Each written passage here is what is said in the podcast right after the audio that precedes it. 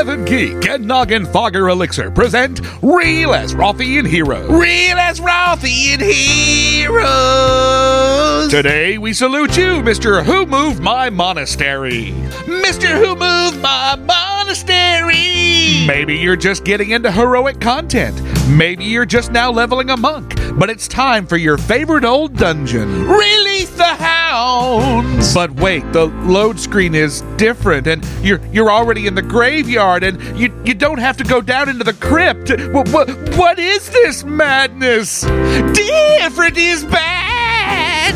You say they've ruined it. They made it less confusing. Just two longer runs and made the fights more fun. Get behind the shield. So crack open an ice cold noggenfogger elixir, you re-exploring cathedral clearing no mooring. Let's be honest, the old graveyard was boring. Mr. Who Moved My Monastery.